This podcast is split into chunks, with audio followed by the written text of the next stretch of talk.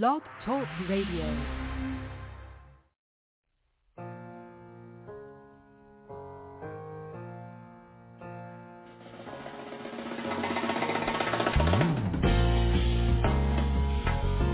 Greetings, and welcome to the Jewel Network Science Broadcast Frequency.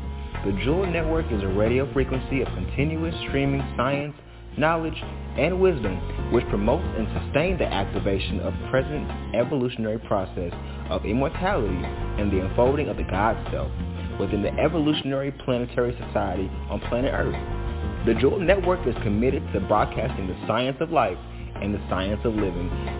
By cultivating the mind of a scientist, you'll be enabled to extract the very best the current 21st century has to offer. You are listening to Debra's Healing Kitchen with your host, author, speaker, and Miss Culinary Expert with Dr. Jewel Pookrum's EQ Medicine Professional Alliance, Miss Deborah Peak Haynes. Hello, welcome again to Debra's Healing Kitchen. I am so glad to be with you today to present to you a wonderful doctor who has great information that he will be sharing with us. So I hope you have your pen and your paper ready or your mental computer because this is going to be awesome. I'm really excited to always bring to us people that have different perspectives on health because we need to look at it from a very holistic vantage point. Everything is connected. And so I really am excited about having Dr. Jeffrey Hubbard on with us today.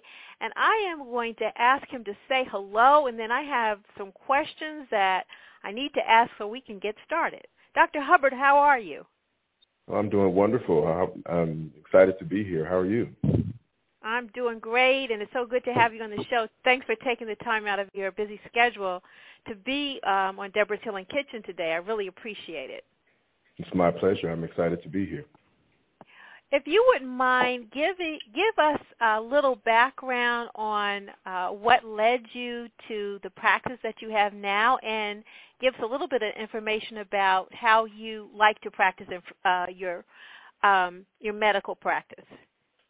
Okay, um, so I, will give you a little trip down memory lane. Um, a lot of how I got here is because of my experiences with my own family and people who are close to me.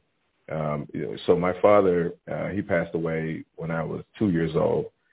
So oh, wow. um, it really, you know, things kind of jump started a, a different trajectory. My mom and I became really close, but she also traveled for work, and it required me to spend time with my grandparents.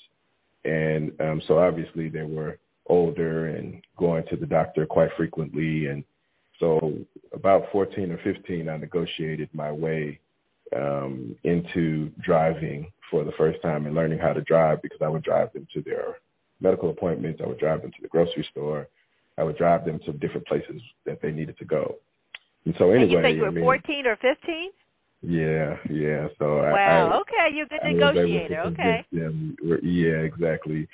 Um, so you know, they were nice enough to kind of teach me, you know, uh, around the parking lot in church, those sorts of places, and then I got to hit the road. But anyway, um, spending time with them, seeing them experience their changes in their health and um, interacting with their doctors, et cetera, et cetera. They were always interested in talking to me when we went to these appointments. And so uh, it just cultivated a, a, a real spirit of, of healing with me and, and trying to understand medical terminology and all of those sorts of things. So um, I also really love science, and I'm pretty good at building rapport with people. You know, I speak a bunch of languages, if you will. Um, so that all is what kind of led me on the path to uh, become a medical doctor, to go to medical school, and so um, that's kind of how I got into the the practice of medicine, the, the field,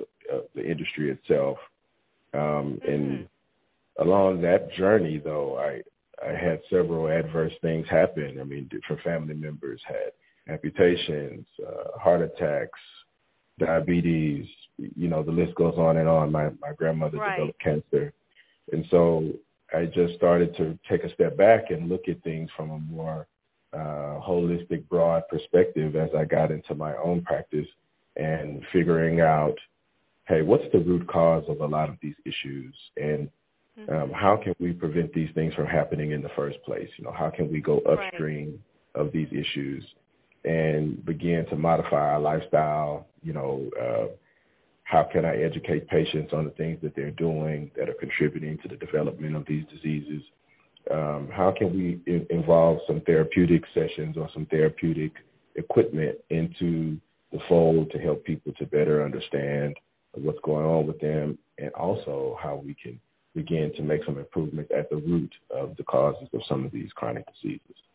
So well, that's kind Dr. of where we are if you don't mind, I, I just want to ask you this question because I have heard this from uh, many physicians and healthcare professionals that in med school you get very little information on nutrition. And so in your case, was that what happened with you and then did you have to go on to learn more uh, formally and also through your research? Um, that is a true statement. I got zero classes on nutrition. I mean, obviously, zero. we learned a lot about the gastrointestinal system and how it works and how you absorb mm-hmm. those nutrients, but not necessarily how those nutrients actually made a difference in our overall health. We didn't wow. we didn't get any education on that at all. Wow. So then how were you able to incorporate that in what you're doing now? Did you go back to school for that, or did you do your own research, or how did you approach that?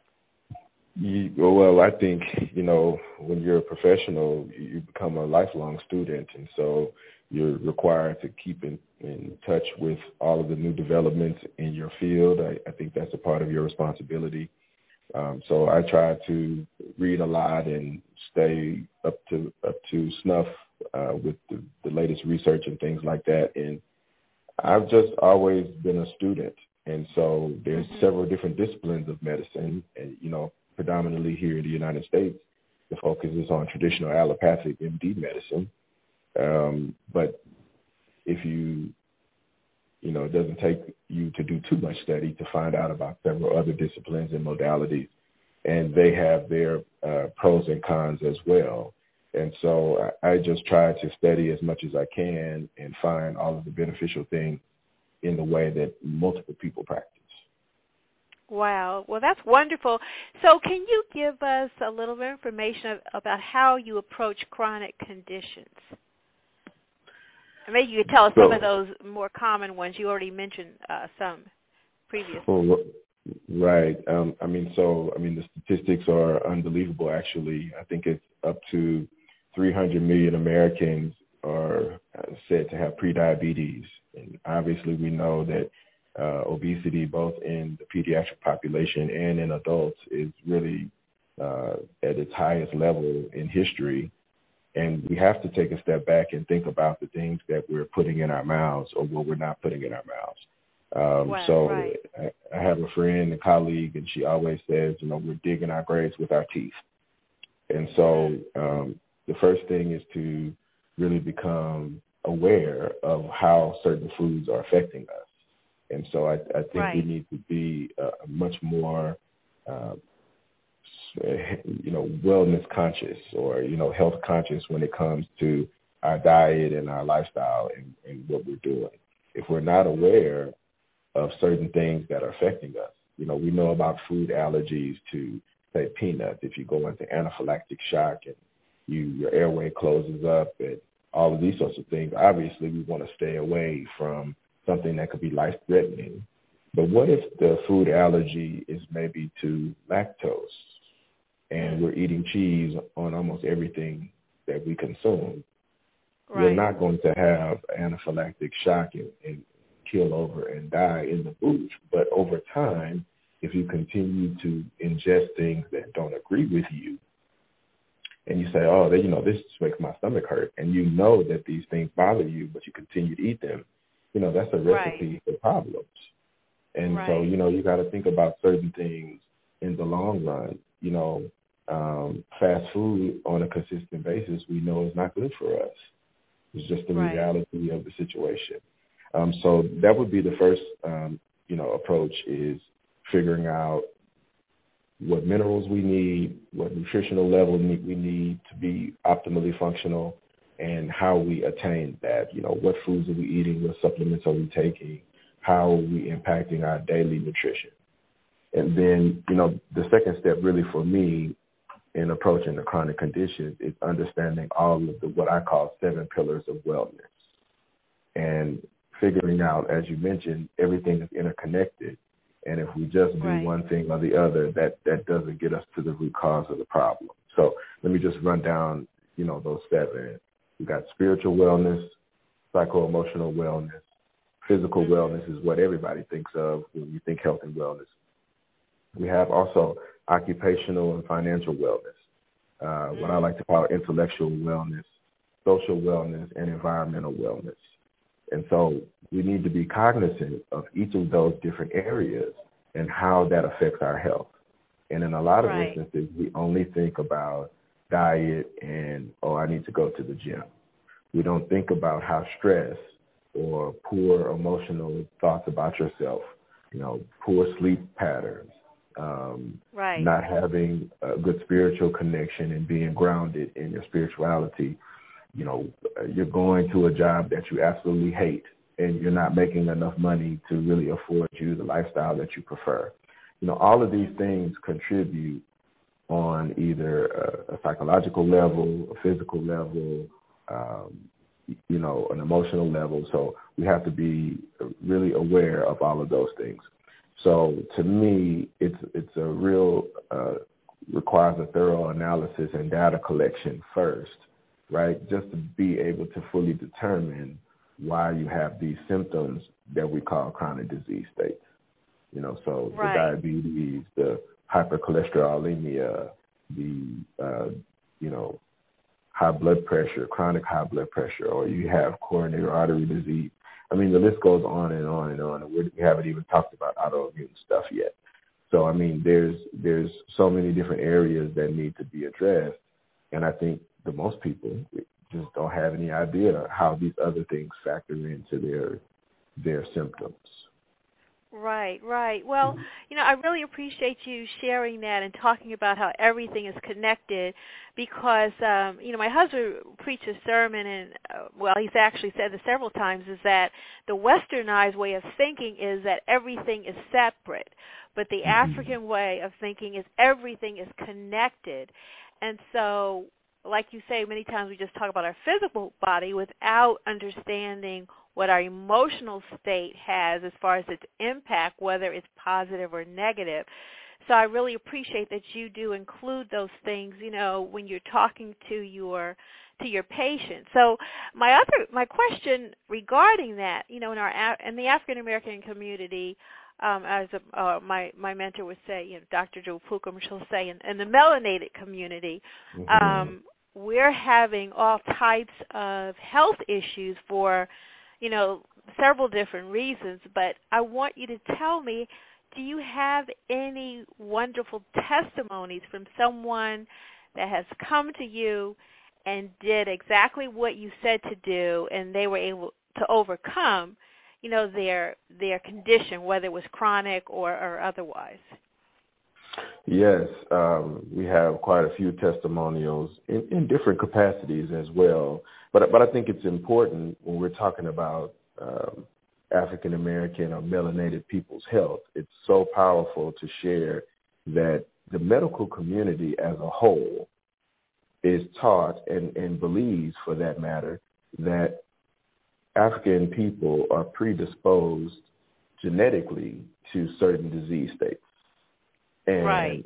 I'm here right. to explain that that is just not the truth. It is outdated information.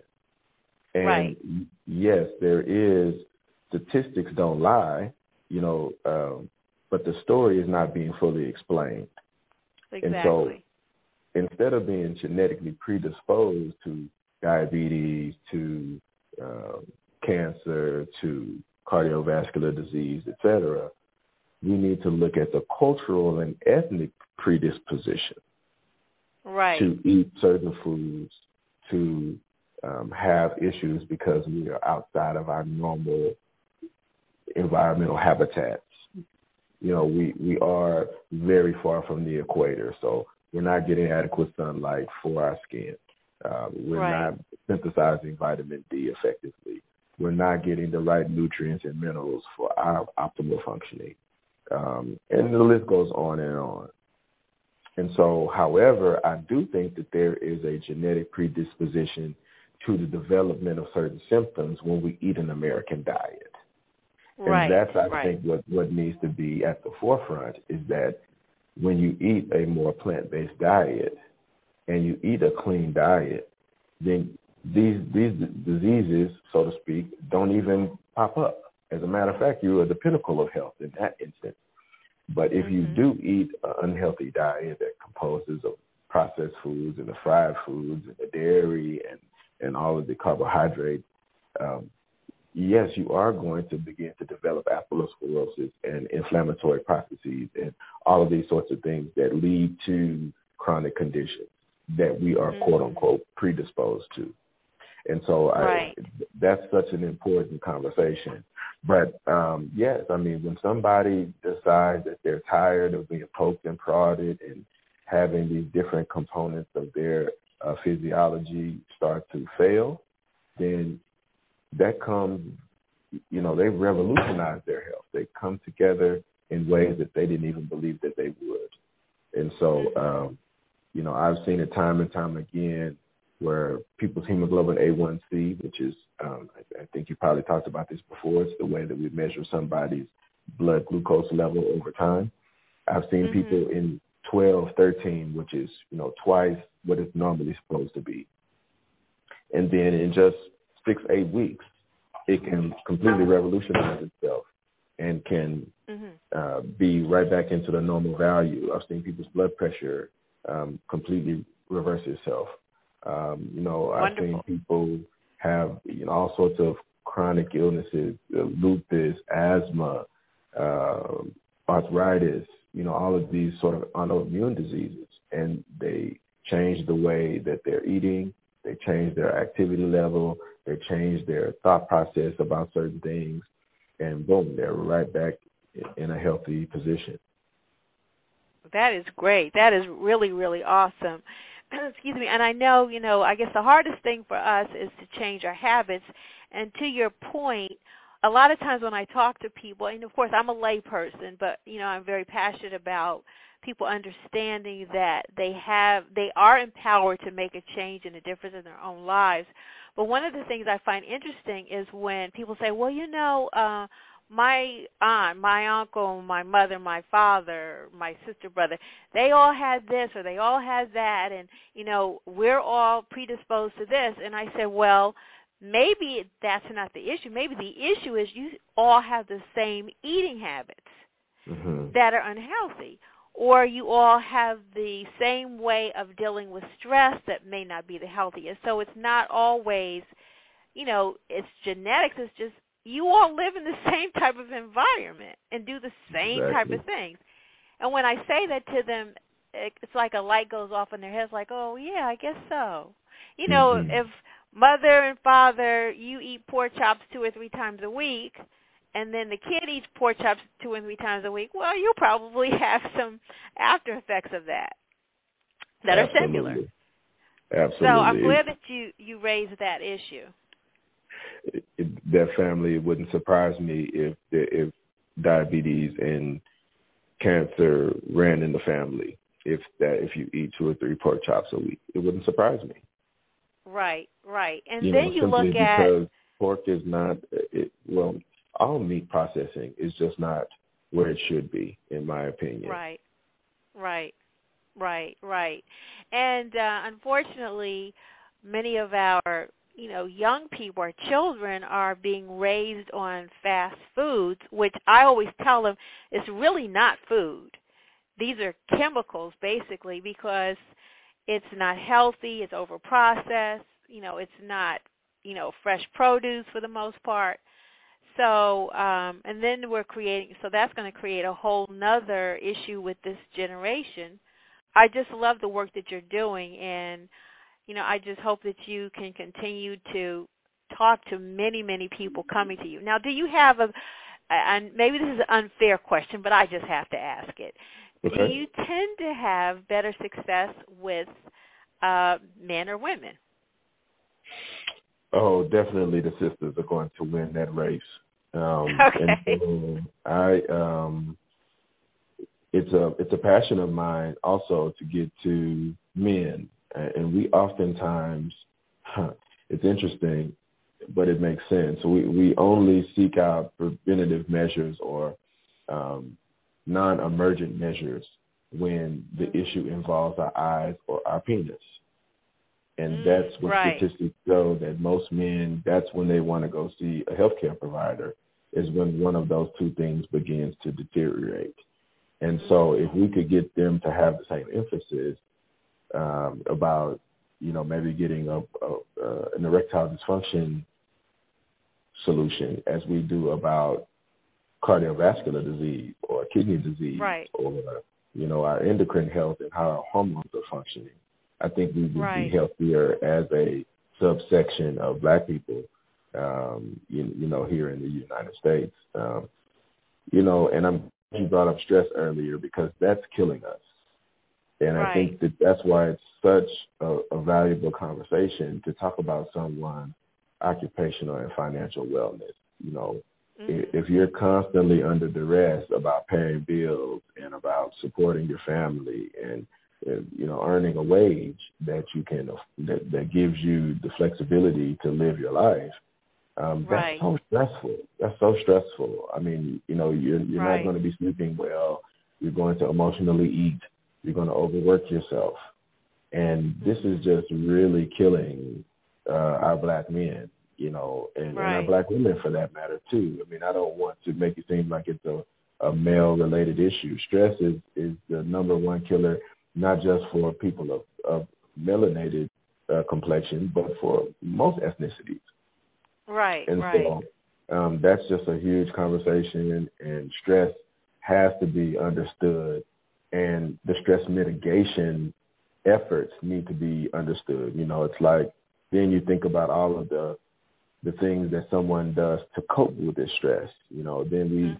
look at the alcohol, we look at the illicit drugs and the marijuana, we look at the uh, the sexual um, wellness and behavior. You know, we, we look at um, you know, smoking cigarettes, um, you know, and gambling, all sorts of things, um, then come to the surface when we talk about how we're handling our stress. You know, the worst thing to do is just bottle it up and never address it. You know, Right. so right. there's there's a definitely a uh, an, a family or ethnic predisposition to bottling up our stress and not talking Right. to someone, not talking to a family member, not uh, finding a healthy way to release that stress, not meditating, you know, not being um, in a still, restful state for very long. You know, so that's another thing that I like to promote is self-care strategies. And Mhm. this doesn't necessarily always hit us as as melanated people um, because we spend so much time focused on the financial occupational components. We don't get a chance Right. to say 30 minutes a day, I'm going to meditate and pray and focus on, you know, optimal positive thoughts. Um, you know, I'm, it doesn't necessarily even have to be meditation. It could just be gardening. It could be exercise. It could be golfing. It could be cooking. It, whatever Mhm. your particular self-care strategy is that makes you feel happy and euphoric. I just promote Right. that you do that every day. Right, right. Wonderful, wonderful. Now, are you a proponent of uh, sleep for a certain amount of hours? Uh, how do you feel about that? Well, I'm I'm a person who's a sleep hygiene guy. So I want whatever sleep you get to be as best as it possibly can. You know, Mm, deep So- sleep, right? deep sleep and you want to move through your sleep cycle quickly to get to REM sleep so that you can begin to have a lot of those restorative process take place. Um, And so a lot of times people have a really difficult time relaxing their mind and getting Right. to a state where they can lose consciousness.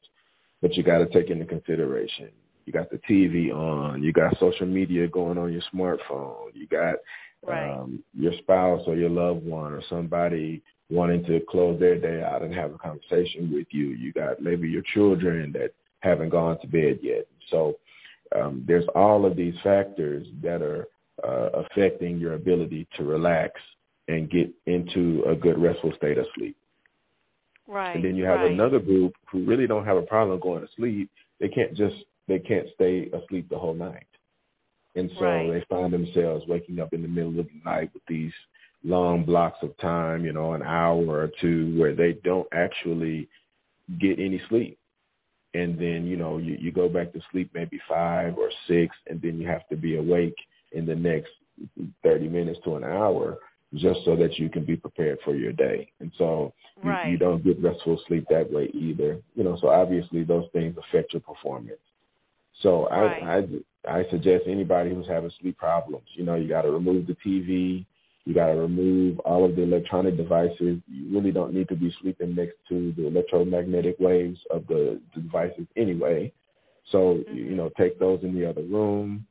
Obviously, you want your lighting to be really uh, well managed, so the curtains need to be drawn, or you need to get some new uh, curtains that allow you to be in complete darkness. Um, I really like sleep aids, um, you know, meditation music or uh, nature music. Um, binaural right. beats are really good. You know, the certain frequencies are great for um, stimulating brain function and being healthy while you sleep. Um, right, right. So those those are the major things that I would suggest in regards to to the sleep part. Um, do you just, um, do you enjoy uh, excuse me uh, the essential oils? I love essential oils as well. I do like too. lavender. Uh, absolutely, and eucalyptus. And so, actually, that's what I recommend for people to do when they have a little bit of congestion or uh, uh-huh. a little bit of sore throat. You know, if you if you burn the oils on your nightstand, um, you know, with with tea lights and a little oil burner, you can really um, get a healthy sleep, and it can address some of the coughing and and the lung health and sore throats and, and those sorts of things.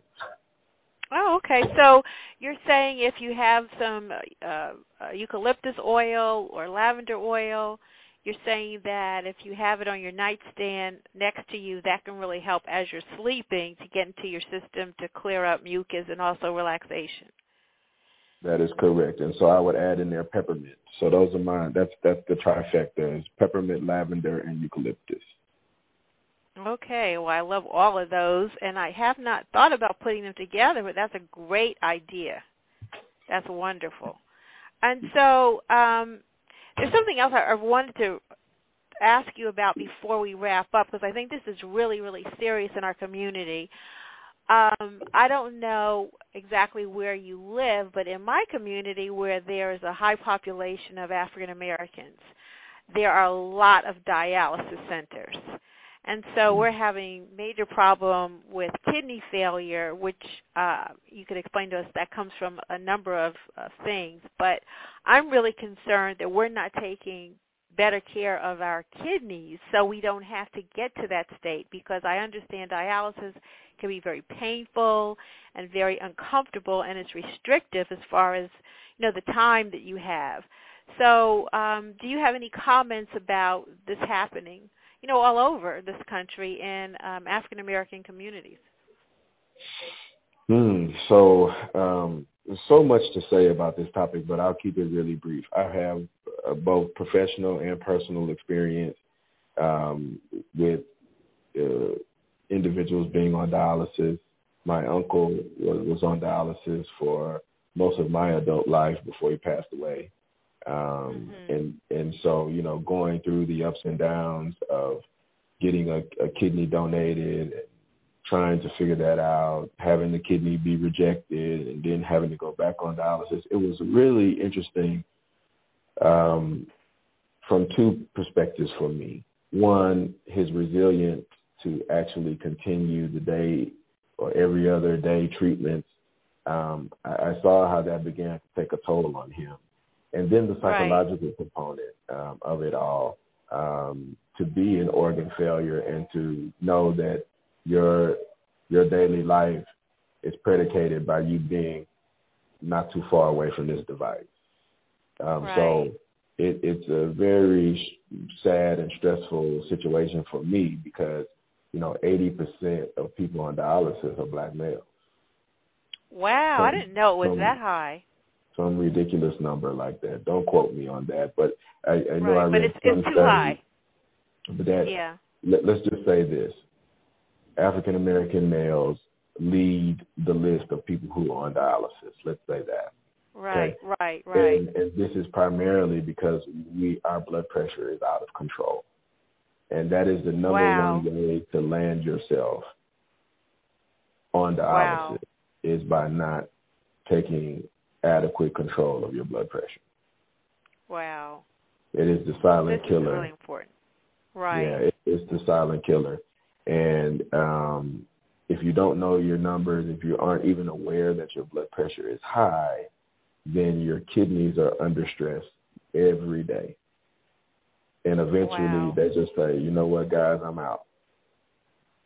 Wow. And, and your numbers begin to go up and you aren't able to successfully make enough urine and to manage, you know, your, your fluids. You know, you, that's, that's your kidney's job. They receive 20% of every heartbeat and they are supposed to determine how effective your blood pressure is.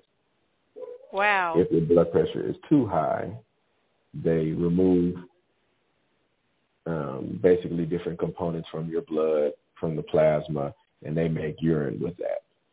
And the more urine you make, the better your volume.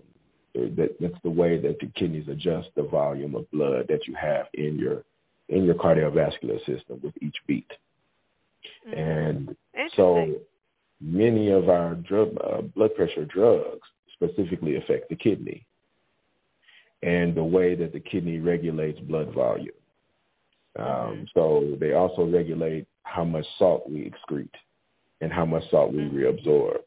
So in a lot of instances, because culturally, ethnically, we like a lot of salt with our food, we're always overloading our kidneys with the burden of excreting all this extra salt. Right, right. So in, in wow. combination, these things are happening over time. So it's not surprising that 30 or 40 years of you having this kind of similar behavior, your blood pressure is too high, you eat too much salt, you know, you, you drink too much Crown Royal, you, you know, you smoke too many cigarettes, and all of these things are beginning to affect the way the kidney can modify the your blood pressure. And if wow. you decide that you actually are going to go and find out, you know, how to do something about it, let's say you're going in for an intervention, you know, the medicines that you're taking, not only are they designed to affect the kidney, but the kidney now is responsible for flushing that out of your system as well.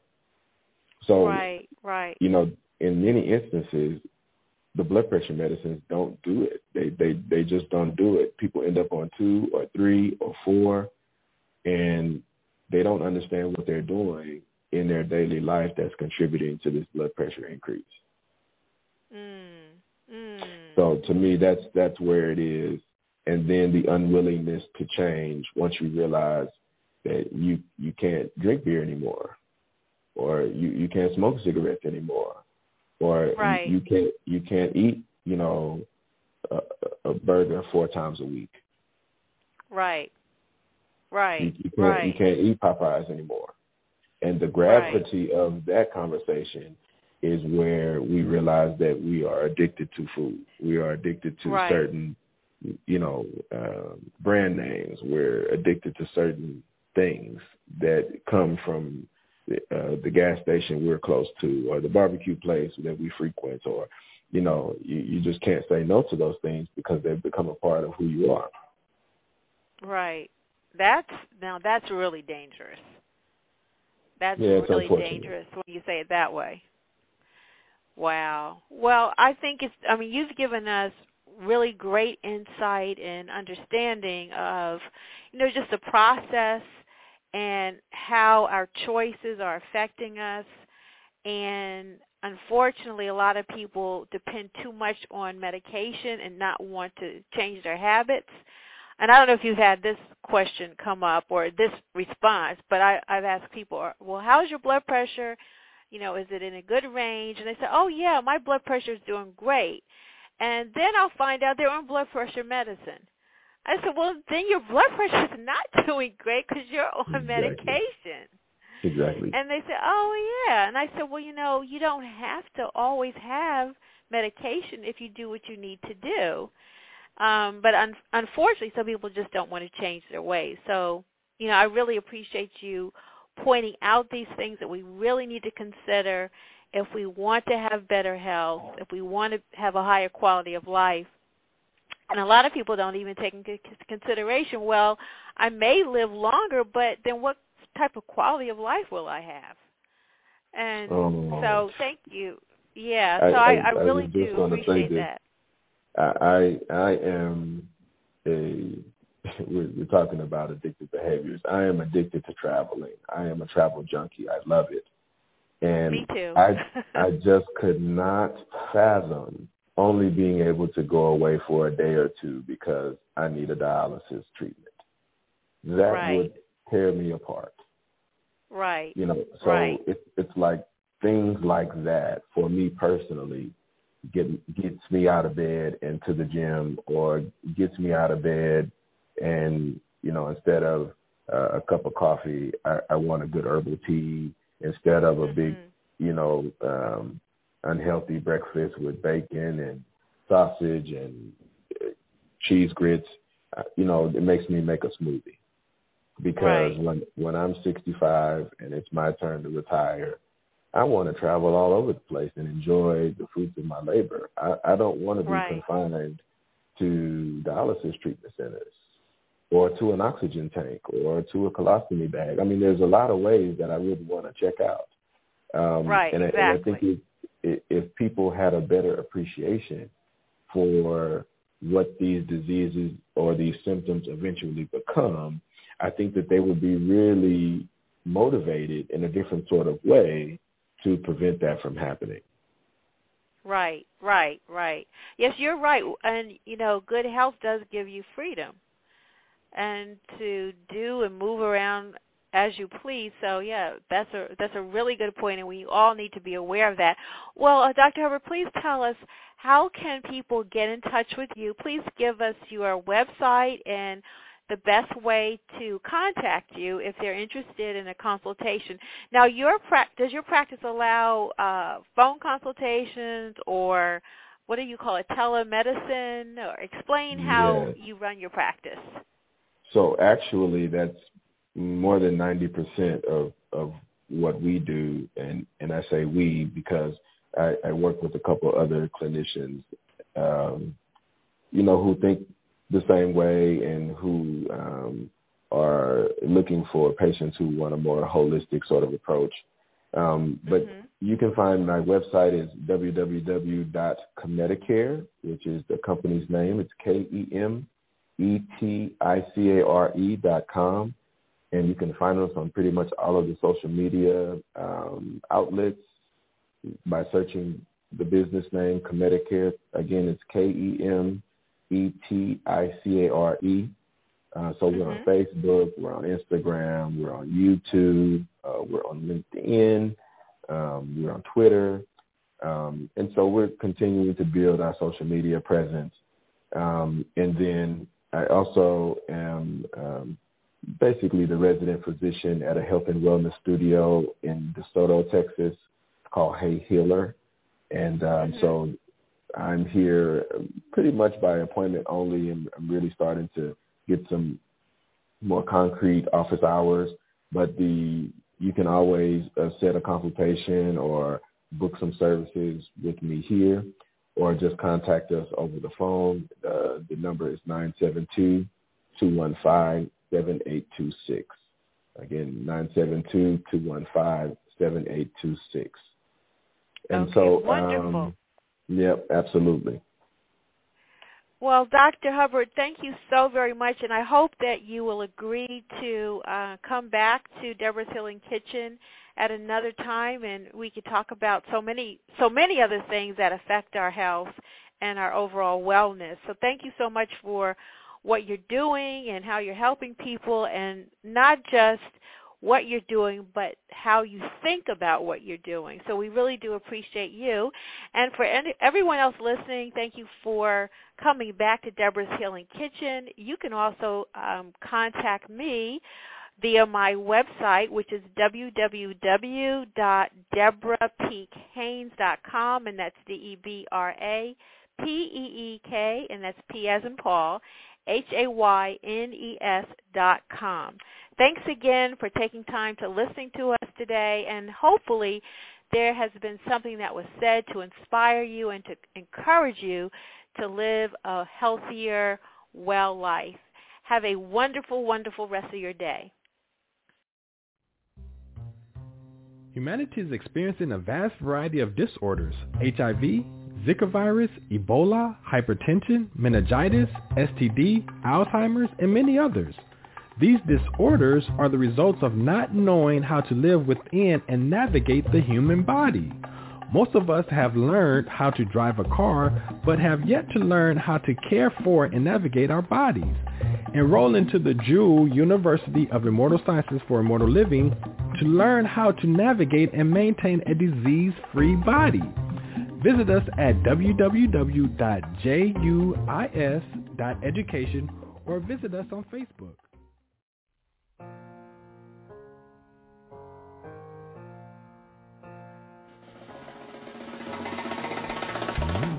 Thank you for listening to the Jewel Network Science Broadcast Frequency. Join Deborah P. Haynes here each Tuesday at 5 p.m. Eastern Standard Time on the Jewel Network. Hosted by thejewelnetwork.com e4medicine.com, and debrashealingkitchen.com. For our complete broadcast schedule, additional information, and to purchase products, please visit our website at www.thejewelnetwork.com. If you'd like to contact Miss Debra, please send your emails to debrapeekhaynes at juis.education or follow us on Facebook at Debra's Healing Kitchen. Thank you.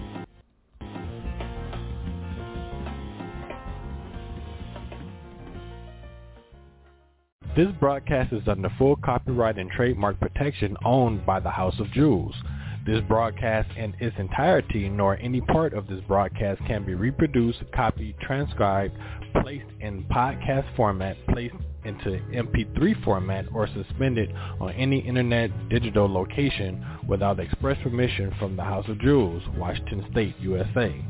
To reproduce or suspend this broadcast in any digital location other than the Jewel Network is prohibited and legal proceedings will follow accordingly. Thank you for listening.